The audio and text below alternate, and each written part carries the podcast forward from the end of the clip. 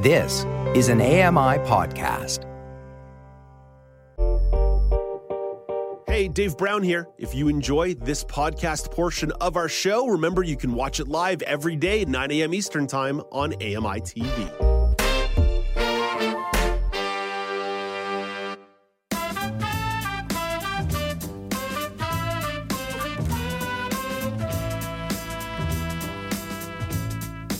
Welcome back. It's now with Dave Brown on AMI TV. I'm Dave Brown. It's Thursday, September the 14th, 2023. Coming up in the second hour of the show, Apple unveiled the iPhone 15 Pro and Pro Max. But is it worth the upgrade? Is it worth your hard earned dollars? Marc Aflalo will give his opinion. And the Toronto International Film Festival is underway. Entertainment critic Michael McNeely will share his experience and give a review on the world premiere of Close to You. Brock Richardson is standing by for a sports chat, but I've got the regional news update first. Starting in the prairies, E. coli infections from a Calgary daycare outbreak continue to rise. The confirmed number of cases is now 310. 21 children are still in hospital. Alberta Children's Hospital Section Chief of Pediatric Emergency Medicine, Dr. Tanya Principe, offers some context on what the higher numbers mean so may test positive and not have symptoms. And so this increase in numbers we're seeing has more to do when we're getting results from the lab on those tested previously, but actually clinically in the emerge we're seeing significant decrease in the number of children presenting with illness.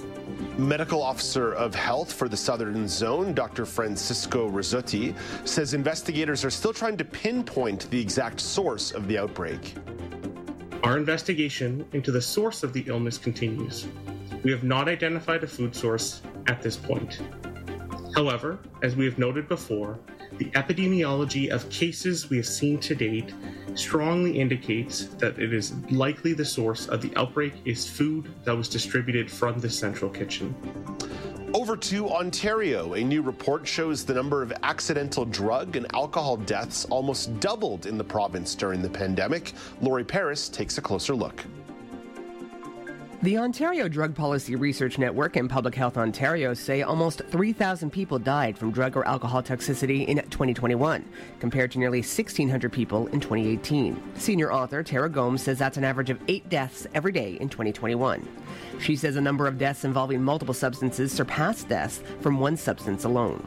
Those substances include opiates, stimulants such as cocaine or meth, benzodiazepines, and alcohol. Lori Paris, The Canadian Press, Toronto. That- Sorry, Lori, didn't mean to step on you. That's your look at the regional news. Let's go to Brock Richardson for a sports chat.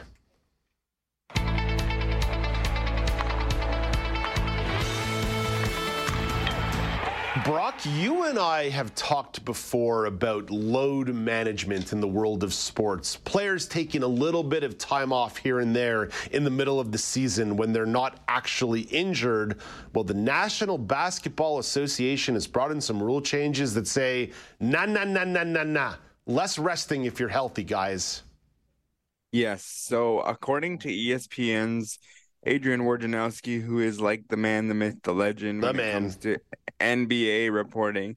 He says the Board of Governors has voted on strengthening punishment for sitting out multiple All Stars in the same regular season games and also strengthening punishments for sitting out players in national TV broadcasts. So this has come down the pipe. I couldn't find exactly what the punishment will be. It's kind of. Oh, I can tell of... you. I can tell you. It's financial. Uh, first offense. First offense. hundred thousand dollars for a team who rests a player who's not actually injured. Uh, uh, fines escalating to two hundred and fifty thousand per violation moving forward. Oof, that's big dollars. Um, so knowing that, my second point kind of becomes a little different because.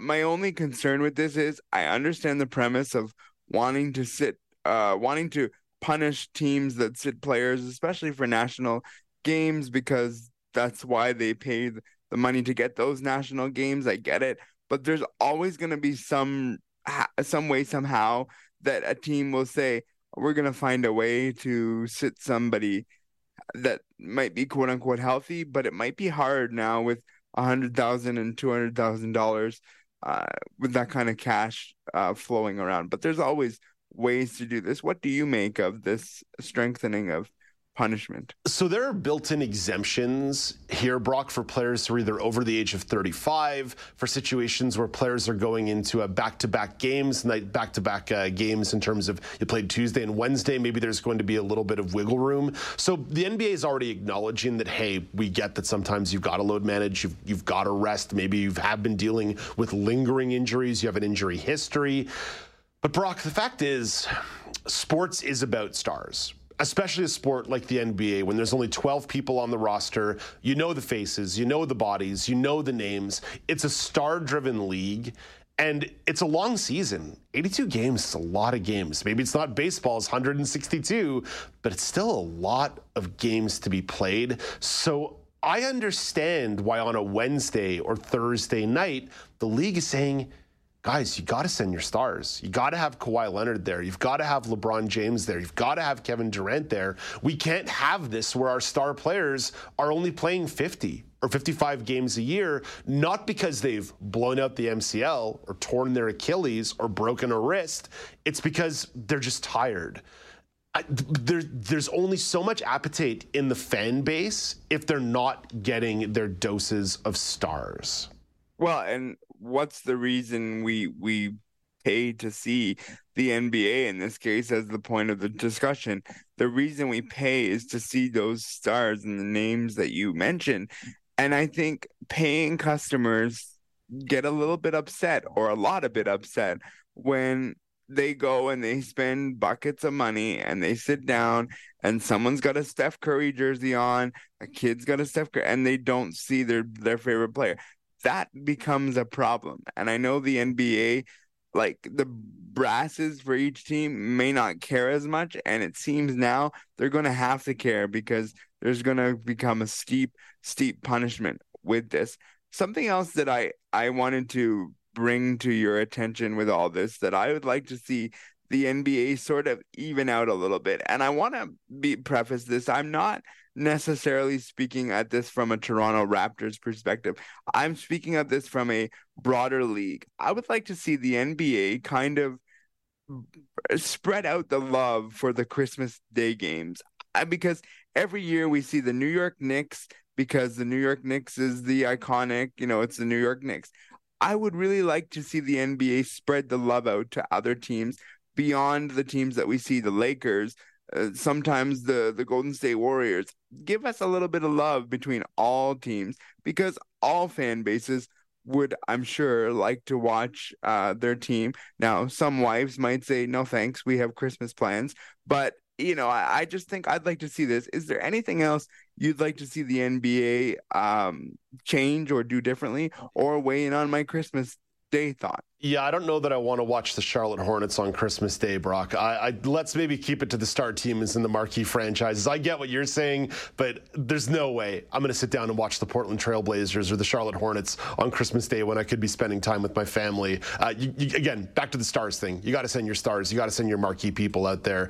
Uh, something I would like to see: the NBA uniforms. There is no consistency with the colors teams are wearing, light versus dark. Teams wearing a ton of alternative colors. I believe one team last year wore 18 different uniforms during the course of the season. I turn on these games on cable at night and I literally do not recognize the uniforms. And I'm a sports fan, Brock. Like I'm a sports addict fan. And if I can't tell who's playing and who's who, and if everybody's wearing dark colors and I can't distinguish who's what, I'm turning off the game and moving on somewhere else. I think that's a big TV presentation issue. It might sound like a small thing, but to my brain, it's a big thing.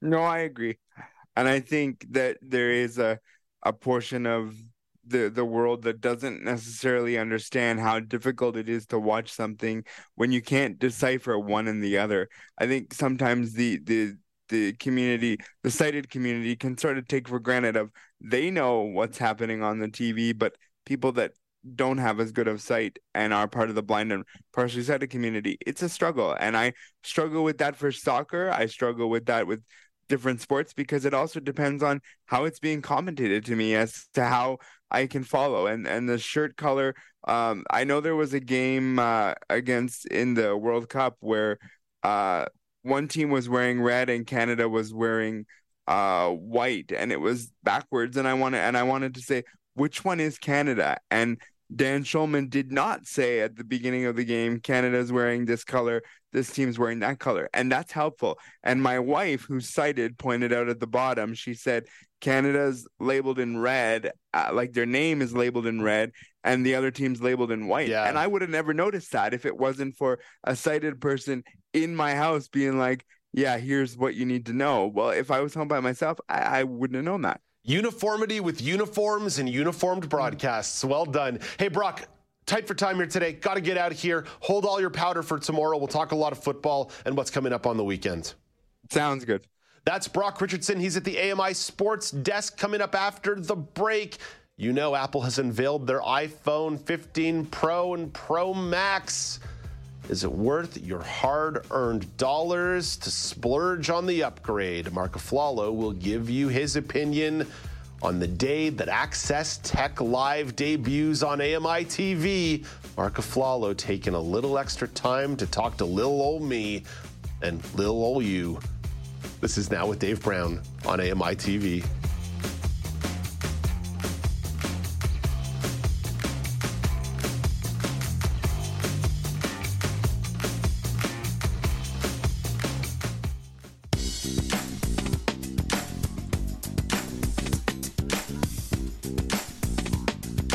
Welcome back. It's now with Dave Brown on AMI TV. Apple has unveiled its new series of iPhones at their event earlier this week.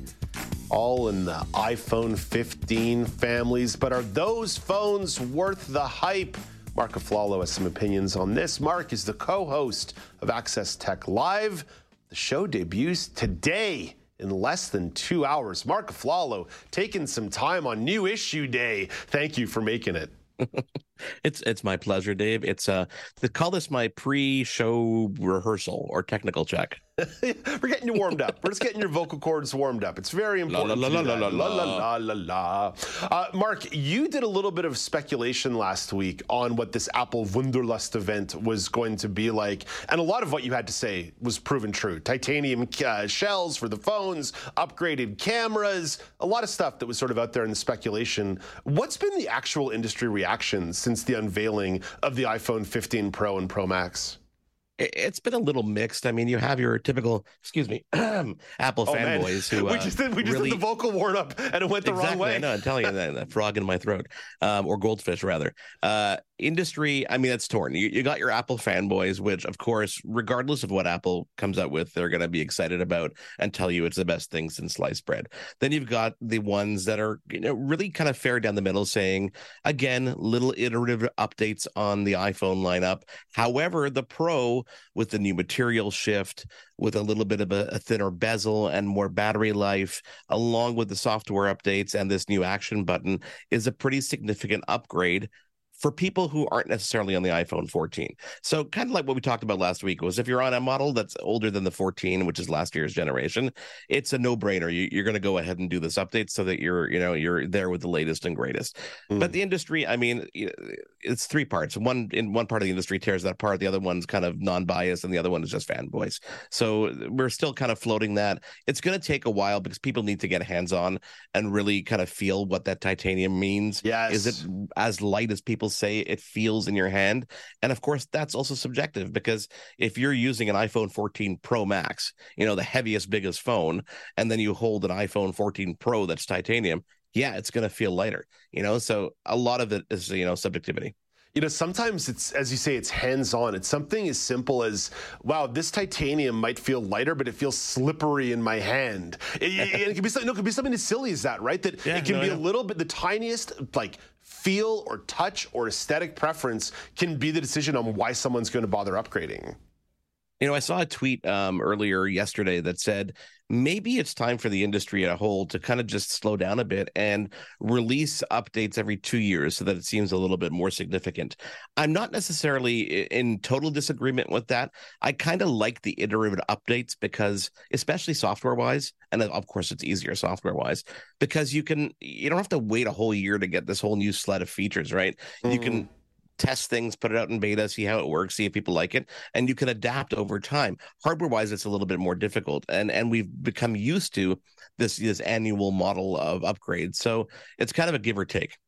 Marc, I think probably the most tangible difference, and this was again known that it was going to happen. This Apple didn't do this out of the goodness of their own hearts. The European Union passed a law telling them they have to do it. but these new lines of iPhones are going to be shifting their charging capacity. It's going to be USB C chargers instead of the Apple Lightning cable or the Lightning port.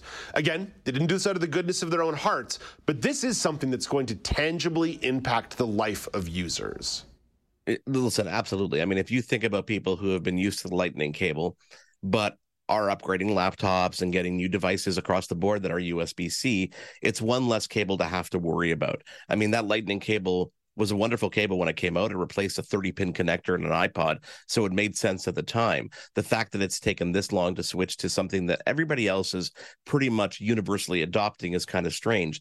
The interesting shift here, though, Dave, is that on the 15 lineup, so the, the regular, the 15, and the 15 plus, the USB-C is just you know USB-C. It's it's USB-C 3.0. That's lovely. On the Pro lineup, it's actually Thunderbolt, which means faster connectivity. And they're actually demonstrating people using their iPhone cameras, and there's a new camera system here as well, as a real-time kind of save directly to a hard drive for video production and movie making. Oh, so oh we're actually like there is a pretty big gap between these two different you know levels of phone but you have to ask yourself at the end of the day am i buying an iphone to make a movie no but if you've got a couple iPhones and you're starting out and you want to try something and don't want to spend $10,000 on a red camera, you can do it with an iPhone now.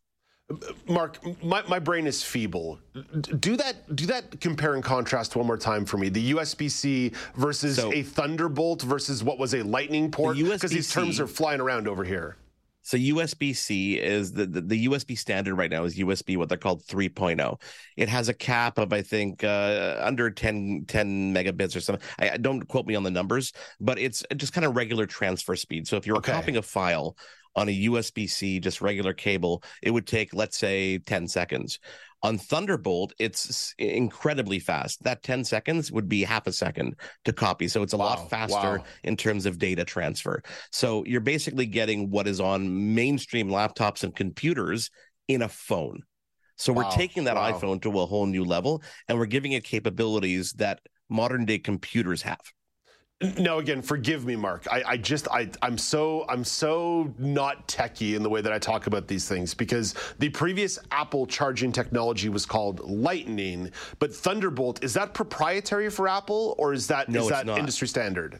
It's industry standard Thunderbolt. Uh, it used to be Thunderbolt 3, now it's Thunderbolt 4. You've got USB in one hand, which is those old USB Type A connectors, and the USB Type C connector, which is the more oval type connector. They transfer things at the normal speed.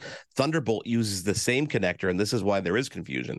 It uses the same connector as USB C. It's got that oval connector, and it plugs in just the same way any other USB, but just the speeds are a lot higher because it's a different protocol. It's something that Intel has been working on for a very, very long time, and they're working with every manufacturer to make sure that these these standard standards are adopted. So faster speeds on Thunderbolt, but speeds akin to literally being able to record, wow. you know, 6K video and transferring that in seconds versus being able to transfer that in in almost hours on regular USB. Marc, the shifting USB landscape and charging landscape actually prompted today's daily poll at AMI Audio. Uh, AMI Audio. Oh, look at that. I'm so old school. Uh-oh. At Accessible Media, at Accessible Media on Twitter, at Accessible Media Inc. on Facebook. The question being, how would you describe your home charging setup?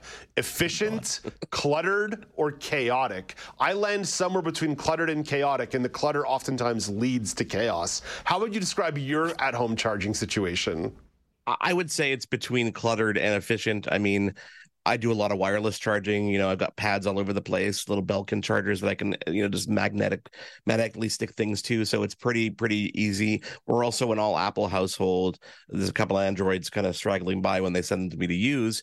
So we've got you know various charging stations around my house um, so we've got you know a port in the living room that has a usb-c connector has a, a lightning connector so that my daughter can charge her phone and her ipad at the same times. So it's it's a little a little chaotic but on the more efficient side Marc, thank you. I thought you'd have some pretty good expertise on that one. Like I like I was saying earlier in the show, I've got outlets and wires going everywhere. Every time I buy a new device or a new piece of equipment, it always comes with those useless short connectors and wires. But I'm oh, a hoarder, yeah. so I refuse to throw them out. My my house right now is just a maze of wires and outlets and wildness, and it seems I can never find the charger that I'm actually looking for in a moment of critical need.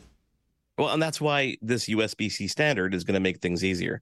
Whether it's Thunderbolt, USB C, whatever you call the protocol behind the behind closed doors, it's one type of cable. So yeah. you can plug that cable in and charge, and you're ready to go. And of course, you know, you talk about charging speed. USB C in general brings faster charging speeds across the board to the new lineup of phones. So there is benefits there. There is indeed benefit. Okay, Marc, as I mentioned right off the top, today is the day that Access, Access Tech Live debuts on AMI TV, noon Eastern Time. You and Steven Scott, vibe check here, 90 minutes away. How are you feeling?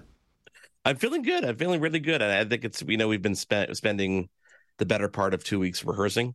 Um, I'm excited that we can talk about news that's happening now obviously we're going to be talking all about Apple's event. Yeah. We're going to be welcoming Shelly Brisbane, who literally wrote the book on iOS and iPad OS accessibility to break it all down. Stephanie Cadieux is joining us, Canada's Chief Accessibility Officer, to talk about the state of accessibility in our country. I, I think it's a pretty solid lineup. It's show number one. Uh, so hopefully we're setting the bar where we need to be so we can continue to to raise that from week to week. Love it. Yeah, I've been uh, listening to those rehearsals uh, in my office. It's piping down the hallway. You guys are doing great. You and Steven Scott are phenomenal. The production crew in the room are top tier as well. It's going to be a great show today at noon Eastern. Marc, I'm going to say break a leg, but you know, don't literally do that. Thank you. I appreciate that. yeah, we only we leave that for Sean Priest and Sean Priest alone. that is Marc Aflalo. He is one of the hosts of Access to Access. I got to work on that. Access Tech Live.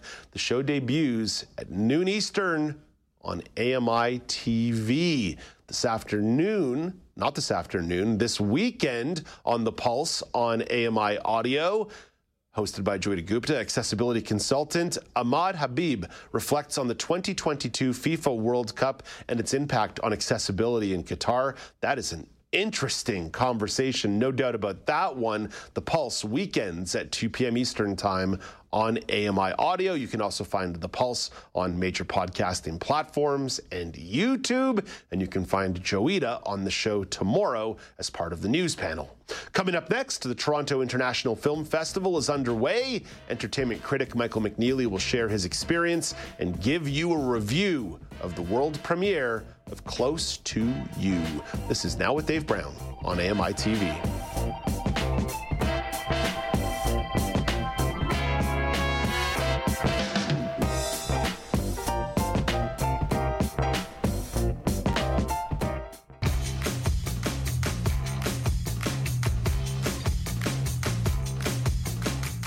Welcome back. It's now with Dave Brown on AMI TV. The 48th annual Toronto International Film Festival is in full swing. 60 films are making their debut in Canada, many of which are having their world premiere, including the drama Close to You, starring Elliot Page and Hilary Back. Entertainment critic Michael McNeely is covering TIFF He's going to share his takes on the film and reflect on accessibility at this year's festival. Hey, good morning, Michael. Good morning. I like your suit. You should be at TIFF with me today.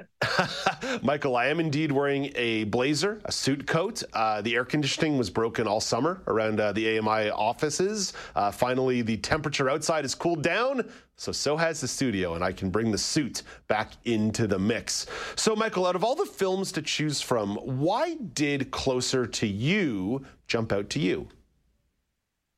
It wasn't really a choice, Dave. I try and cover films in English language for AMI, and this was the only one that was provided with open captions. The captioning machine was advertised as being available for other films, but it's not working very well. But I do want to give a shout out to customer relations because they're trying their best. So you mentioned the importance of open captioning. How does that change your experience as an audience member? It means that I don't have to struggle to watch a movie with other people. It means that I can just sit back and relax. Think being deafblind, it's hard for me to do troubleshooting of the captioning machines when the movie is ongoing, especially when the movie is filled. Um, it's hard to step out and it's hard to come back in without distracting people, and I feel badly for that. So I often just don't bother, and I tell the tell the customer relations people that the machine is not working and leave. But with open captioning, I could just be rest assured in the fact that it's working and everybody is watching it at the same time. Mm. Let's get to the film itself, close to you. What's the premise of the film? Well, the film stars Elliot Page, as you mentioned, as a trans man named Sam, who has lived in Toronto for five years um, since their transition, and they haven't spoken with their family much, if at all. And so now they're going to go and visit their family in uh, Cobourg, Ontario, which is actually not very far.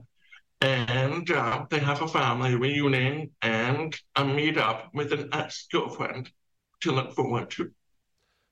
What did you appreciate about the storyline? I appreciated that it shows the dysfunction of family, um, sometimes the stress that one has when you go and visit family after a long time away I appreciated the awkward conversations around transition because those seemed very realistic by cis family members. Um, I also appreciated that Sam seemed to have to do the brunt of the emotional work with regards to explaining to the family what happened and why they were going the way things were going. Um, I think those were all fantastic. Um, I also appreciated that Sam was not afraid to let his family know when he felt uncomfortable.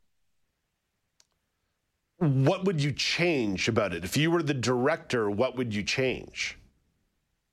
I felt that the romantic subplot was a little bit shoehorned. I think I would have left it ambiguous. As it stands now, um, and well, that seems like a relationship is going to happen with the ex-girlfriend from high school, but I don't think it needed to be spelled out that clearly. And but I do want to mention that Hillary, Hillary um, Beck is deaf, so I'm very happy that she is in this film and she signs, and this film had great disability representation that is definitely something to uh, plant a flag on, no doubt about that one. So, Michael, Close to You is making its debut at TIFF. When this eventually comes out to a wider audience, would you recommend it? I would recommend it very much. It's not just because I got to shout out at Elliot Page. I did. I thank Elliot Page for being part of a film that had open captions and they, they agreed with me about the importance of open captions, which is always a win. But this film is a good story about what it means to be inclusive as a family, especially when you have family members that you haven't seen for a long time, or family members that you may not understand is what is going on with them. So I think I think you know, in a few years, we'll be talking more and more about this film and how it pushed the needle for trans representation as well as representations of family dynamics. Michael, going back to the festival overall, you mentioned there may have been some issues in regards to the number of films with open captioning, but how has your experience been so far with TIFF? I'm happy watching the foreign films and I'm hoping to work those in in future coverage along with English language films whenever appropriate. I'm just sad when the English language films are not working, as I was really excited to see them. There are so many movies right now that people are talking about. Lee with Kate Winslet is an Oscar nomination for sure. The Holdovers with Paul Giamatti, um, Viggo Mortensen's new new Western so on and so on and so on. Those are all movies I'm very excited to see in theaters when the captioning machine is working. Usually works well when there's less people in the auditorium. But I think the technology is showing its age because we started using the technology back in 2010 or whatever. Mm. Now it's just a little bit disappointing that we can't move forward with the times. However, I've been having positive interactions with customer relations. I've met a few people personally, and they are nothing but compassionate and empathetic towards the situation. I'm hoping to be involved in some meetings after the festival to talk about programming that will have open captions for everyone. Michael, what about accessibility improvements, maybe beyond the open captioning? What would you want implemented going into next year? Well, another another aspect worth mentioning is that when you're watching movies at TIFF Lightbox and then you have a movie at Scotiabank, um, it's two blocks away, but the the sidewalk is not very good. It's filled with potholes and um, telephone poles. It's very hard to navigate, especially if you're in a wheelchair. I don't think it's possible. So how would someone navigate these two buildings if they have movies right next to each other, after each other? that would be something that I would be curious about. I think it's also important to recognize that people with disabilities may have trouble going to the bathroom or taking a break from the movie in the middle of a movie because they have to leave the movie. You have to pass all the people. It's hard to do that. So I would perhaps recommend, you know, seats always being reserved for people with disabilities or seats close to the exits are always there for people that might, you know, might think they have to step away because I always uh, I always feel bad about tripping on people and mm. pushing them. So I would prefer not to have to deal with other people when I'm trying to leave. You know, Michael, that's a really interesting thought in regards to some of the seating components, because in some of these cases, the screenings are in smaller theaters or what I would call less commercialized theaters. When you go to a lot of the big boys, the big chains, there is a lot of preset accessible seating or spots that are reserved for people with disabilities. Yeah, that is something that I wonder if more film festivals should be considering as they're either doing uh, on the fly screening rooms or smaller screening rooms or less major commercialized screening rooms. I wonder if that's something that overall should be put forward as a broader thought moving forward, not just at TIFF, but at a lot of festivals. No, I agree with you. I think I think it's important to recognize that not going to stay seated for an entire film's running time. I think I'm thinking about my parents, and they would probably advise me to bring a flashlight. But I think I would just want a small flashlight instead of one of my big metal ones, which would set off detectors. um, but it's just a safety concern. For example, if you're starting off on the on the fifth row up, you could potentially fall down the stairs, especially with flickering lights coming from the screen. So I'm really conscious about that right now because when the captioning machine's not working, I have to leave because there's no point in me staying. I can't provide any coverage for AMI because I can't understand the movie. So when I leave, I just want to make sure I'm safe in doing so. Michael, thank you for this. Thank you for the review. Thank you for your overall thoughts on TIFF. I know it's an exciting time for industry folks. Hope you enjoyed the last couple days of the festival. Yes, thank you. And we'll be able to be talking about all these movies for a year to come. Very good. That's Michael McNeely, entertainment critic. TIFF runs until September the 17th. That's this weekend. For more information about this year's festival, you can visit tiff.net, T I F F.net, and follow Michael on Twitter at Michael D. McNeely, at Michael D. McNeely. McNeely is spelled M C N E E L Y. Coming up after the break, Megan Gilmore has questions for myself, Ramya Amuthan, and Nazreen Abdel Majid, all about family traditions around food. Get your taste buds ready. This is Now with Dave Brown on AMI TV.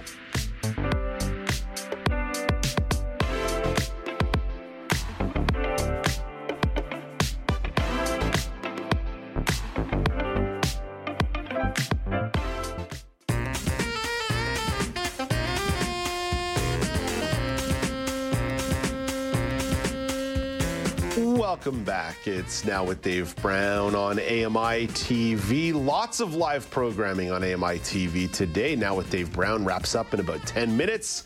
Access Tech Live, I got it right that time, starts at noon Eastern Time with Marc Aflalo and Stephen Scott.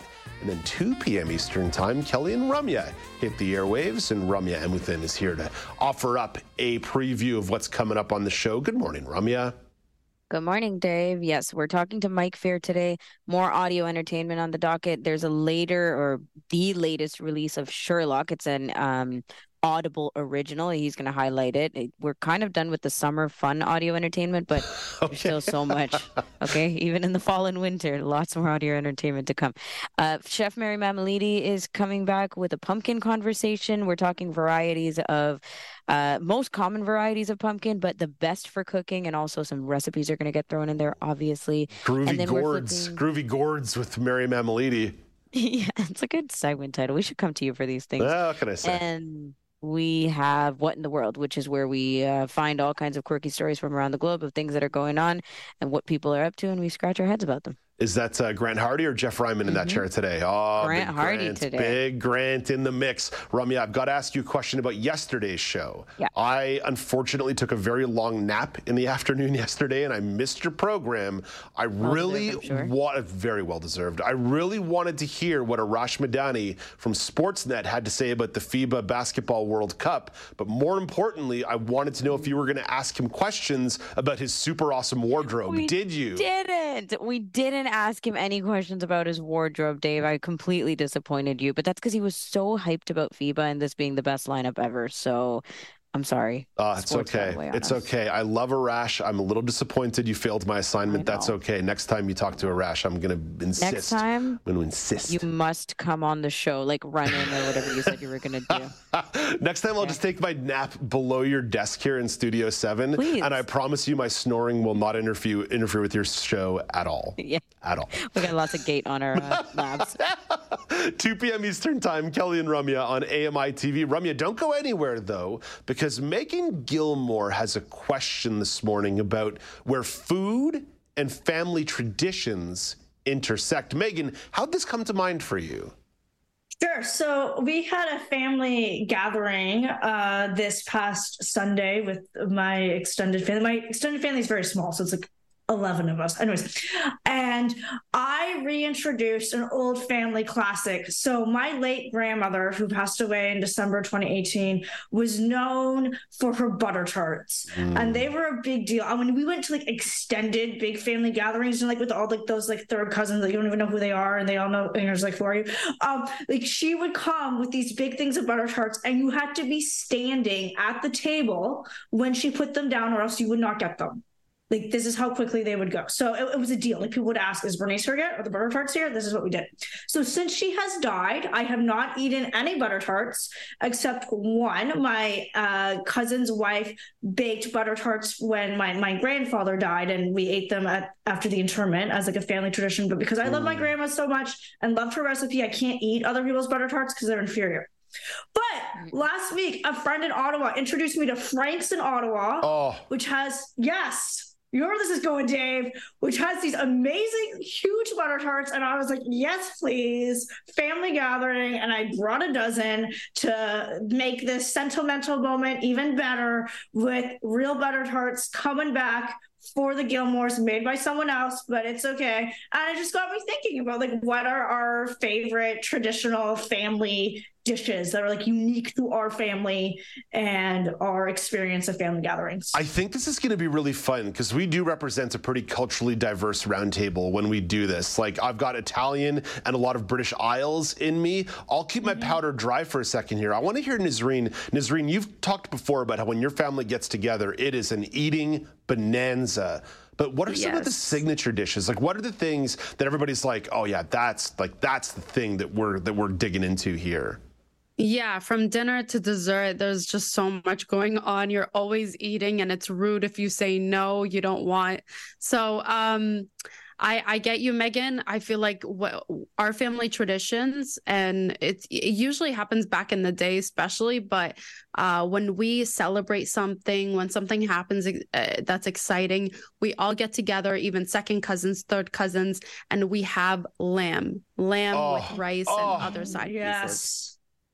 Yeah, so other side dishes like yogurt with cucumber and um it- obviously rice has to be there, chicken has to be there, but the lamb, you have to get the full big lamb. You cook that in the oven. I don't know how my mom fits that thing in the oven. it's huge. Like they bring it, it's wrapped up and they they clean it and they and they put that in the oven. And I'm sitting there like am I going to do this one day? And do I have to do this one day? Okay, okay. I want you, okay, Nazreen, please hold that thought because I want to give Ramya Yes. a shot at this one as well. Because I do think, yeah, the notion of passing down a recipe and preparing the recipe is an Right. integral part of the conversation as well. But Ramya, what about you? When the fam's getting together, what's sort of the must have dish? By the way, that lamb sounds delicious. I don't know if there's much of a chance we're going to beat that. I know. I was gonna say that it sounds like there's enough lamb to go around. You know, um, honestly, for me, the there's no staple in our families because we don't necessarily have like Christmas tradition or Thanksgiving tradition or that kind of thing, or at least like the the North American tradition ways. But uh, whenever there's some kind of um, cultural like Tamil or Sri Lankan thing, which is you know uh, Tamil New Year or Thai Pongal, which is like our Thanksgiving. My mom makes everything vegetarian because there are like religious threads to this. So everything vegetarian, just an, a smorgasbord. I don't know if any of you are familiar with thali, but thali is this concept of just like millions of sides with one or two carbs, right? So rice and like 50 curries or like things to eat it. Yeah, yeah, yeah.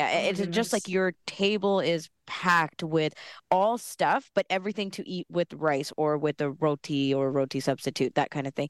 So my mom is an expert at uh, cooking vegetarian and all these things. And similar to your grandmother's butter tarts, Megan, I would not have this meal at anybody else's home other than my mom's because she just is uh reliably a good cook. But if you're Mm. talking about a recipe to pass down and a recipe that I'm trying to perfect, it's my mom's shrimp curry. Everyone knows in my family that we will not have shrimp curry the way that others make it. It's got to be for it to hit that spot, it's got to be my mom's shrimp curry. It's- Megan, so I know you've got that on your brain. Nazreen has that on the brain. I know with a lot of the famous dishes in my family, whether it was my great aunt Mary's uh, mac and cheese, whether it was my nana's raisin pie, whether it was my grandfather's spaghetti sauce, it just we've never been able to replicate it in the way that they Yeah. made it. There was just something about them putting their hands on it. Megan, what about you in terms of your perception of some of these dishes that we hoped would be passed down generationally, but perhaps we don't have the capacity to do?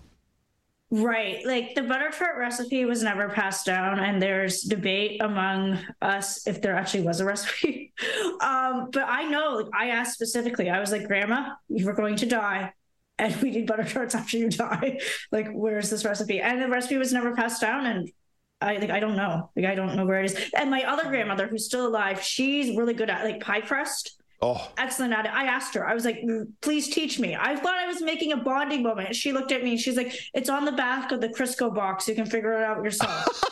I was like, and I'm like, no, it's not. I think it's different. And she's like, no, it's just at the back of the box. And I, I don't believe her. I actually do think she does something different, but she's not telling me. There was an entire episode of Friends, spoiler alert on this one, where Monica's trying to make Phoebe chocolate chip cookies like her grandmother Yes. made. And at the end, they find out that, oh, my grandmother's recipe was from Nestle Toulouse. You mean Nestle Toll House? Uh, it's right on the back of the chocolate chip cookies. It's so funny. Nazreen, we've only got about a minute left on the clock here, but you talked about how much your family relies upon your mom in these times to make this beautiful lamb dinner. How much is your perception of like the family tradition going along with the difficulty of actually preparing the meal or the dish? Oh my god. There's so much there's so much to prepare and and I mean a lot of dishes are put into to a, a family gathering and especially dessert as well where you where you have to have 50 types of baklava on it. So um I am really excited to host. I don't know if I'm going to be able to pass on the same types of recipes that everybody else has. Like my grandma, may she rest in peace, like she was a professional. But yeah, I I hope I hope to do so. Nazreen, I have all the faith in you in the world. Even if I can't make my Mhm. great Aunt Mary's mac and cheese, I've been able to perfect my own, which sticks to your bones in the exact same way.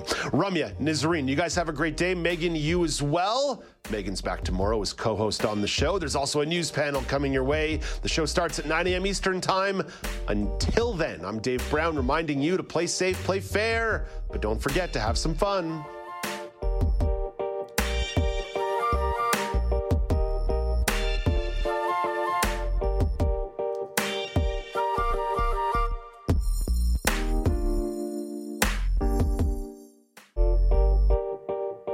Dave Brown here. If you enjoy this podcast portion of our show, remember you can watch it live every day at 9 a.m. Eastern Time on AMI TV. I'm Margaret Shepard of the AMI podcast Tripping On Air. Every month, my co host Alex Hajar and I spill the tea on what it's really like to live with MS. Watch Tripping On Air on YouTube or download wherever you get your pods.